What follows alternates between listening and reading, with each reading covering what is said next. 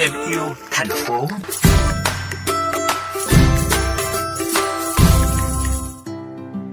Thưa quý vị, lo ngại trước làn sóng đầu tư du lịch và nông nghiệp ở Mang Đen, huyện Con Plong, tỉnh Con Tum, khiến cây rừng sẽ ngày càng bị mất đi.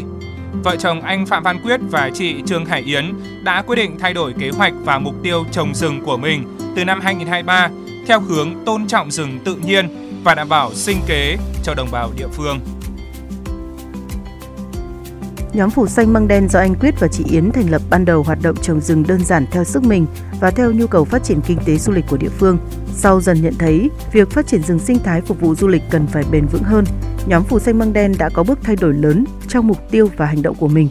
Anh Phạm Văn Quyết cho biết.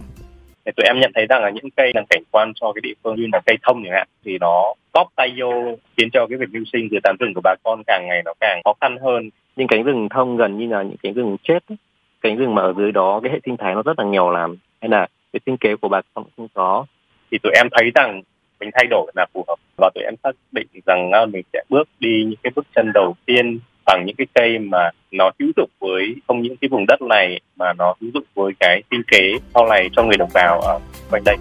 Việc trồng rừng của nhóm Phủ Xanh Măng Đen năm nay mới khởi động những bước đầu tiên. Đợi cho mùa mưa sắp tới, những cây giống bản địa sẽ lớn lên và phủ xanh cho chính cánh rừng nơi mình vốn được sinh ra. Vợ chồng anh Quyết vững tin vào sự thay đổi này sẽ mang lại lợi ích lâu dài cho cánh rừng và đảm bảo sinh kế cho đồng bào địa phương, cũng như gửi gắm hy vọng màu xanh sẽ được bao phủ rộng khắp trong tương lai.